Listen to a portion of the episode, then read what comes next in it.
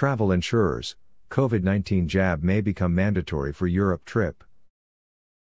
Some European travel insurers warned that while COVID-19 vaccination is not currently needed to purchase a travel insurance policy for visiting European Union, it will become mandatory if the EU chooses to require the coronavirus shots for all incoming visitors. According to EU insurer Europe Assistance, the firm would be far from the only travel insurer to require customers to get an experimental vaccine, which only received its emergency use authorization last week for the EU, a vow that has unsettled those who haven't made up their mind about taking a jab. French insurance provider AXA warned that if customers haven't been inoculated, they will not be covered for travel to EU countries that mandate vaccination. However, they stressed the decision was ultimately up to European regulators. If there is no requirement from the entering country, we cannot enforce that people have had the vaccine, a spokesperson told the International Travel and Health Insurance Journal on Monday. The Pfizer-BioNTech jab became the first COVID-19 vaccine to receive emergency use authorization for Europe just last week.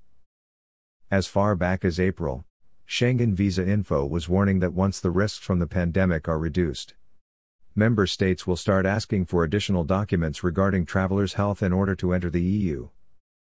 That initially referred to proof of a negative COVID-19 test, with the possibility of a vaccine still hovering in the uncertain future. However, the media has admitted testing methods aren't nearly as accurate as they were initially portrayed, all while pumping up the multiple experimental vaccines hitting the market with promises of 95% success rates. Global air travel organizations like IATA have revealed they are hard at work on a travel pass app that will track travelers' vaccination status across borders, and airlines like Australia's Qantas and the Philippines' Cebu Pacific have already declared they will require proof of vaccination for passengers on international flights.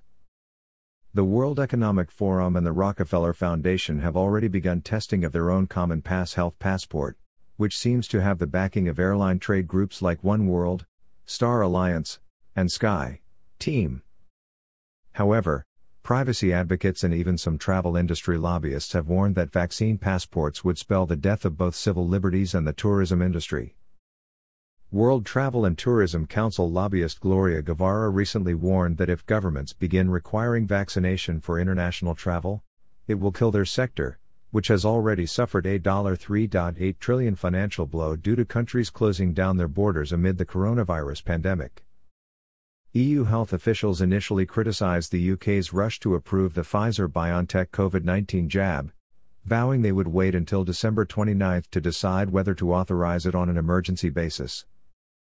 However, the European Medicines Agency advanced the date, supposedly after receiving additional data from the vaccine producer and heaps of criticism from member governments like Germany that insisted they be allowed to start vaccinating this year. The EMA and the European Commission subsequently sped up their evaluation timetable, approving the jab last week. France's health regulator followed suit days later while praising the jab's efficacy and its satisfactory tolerance profile even in elderly patients.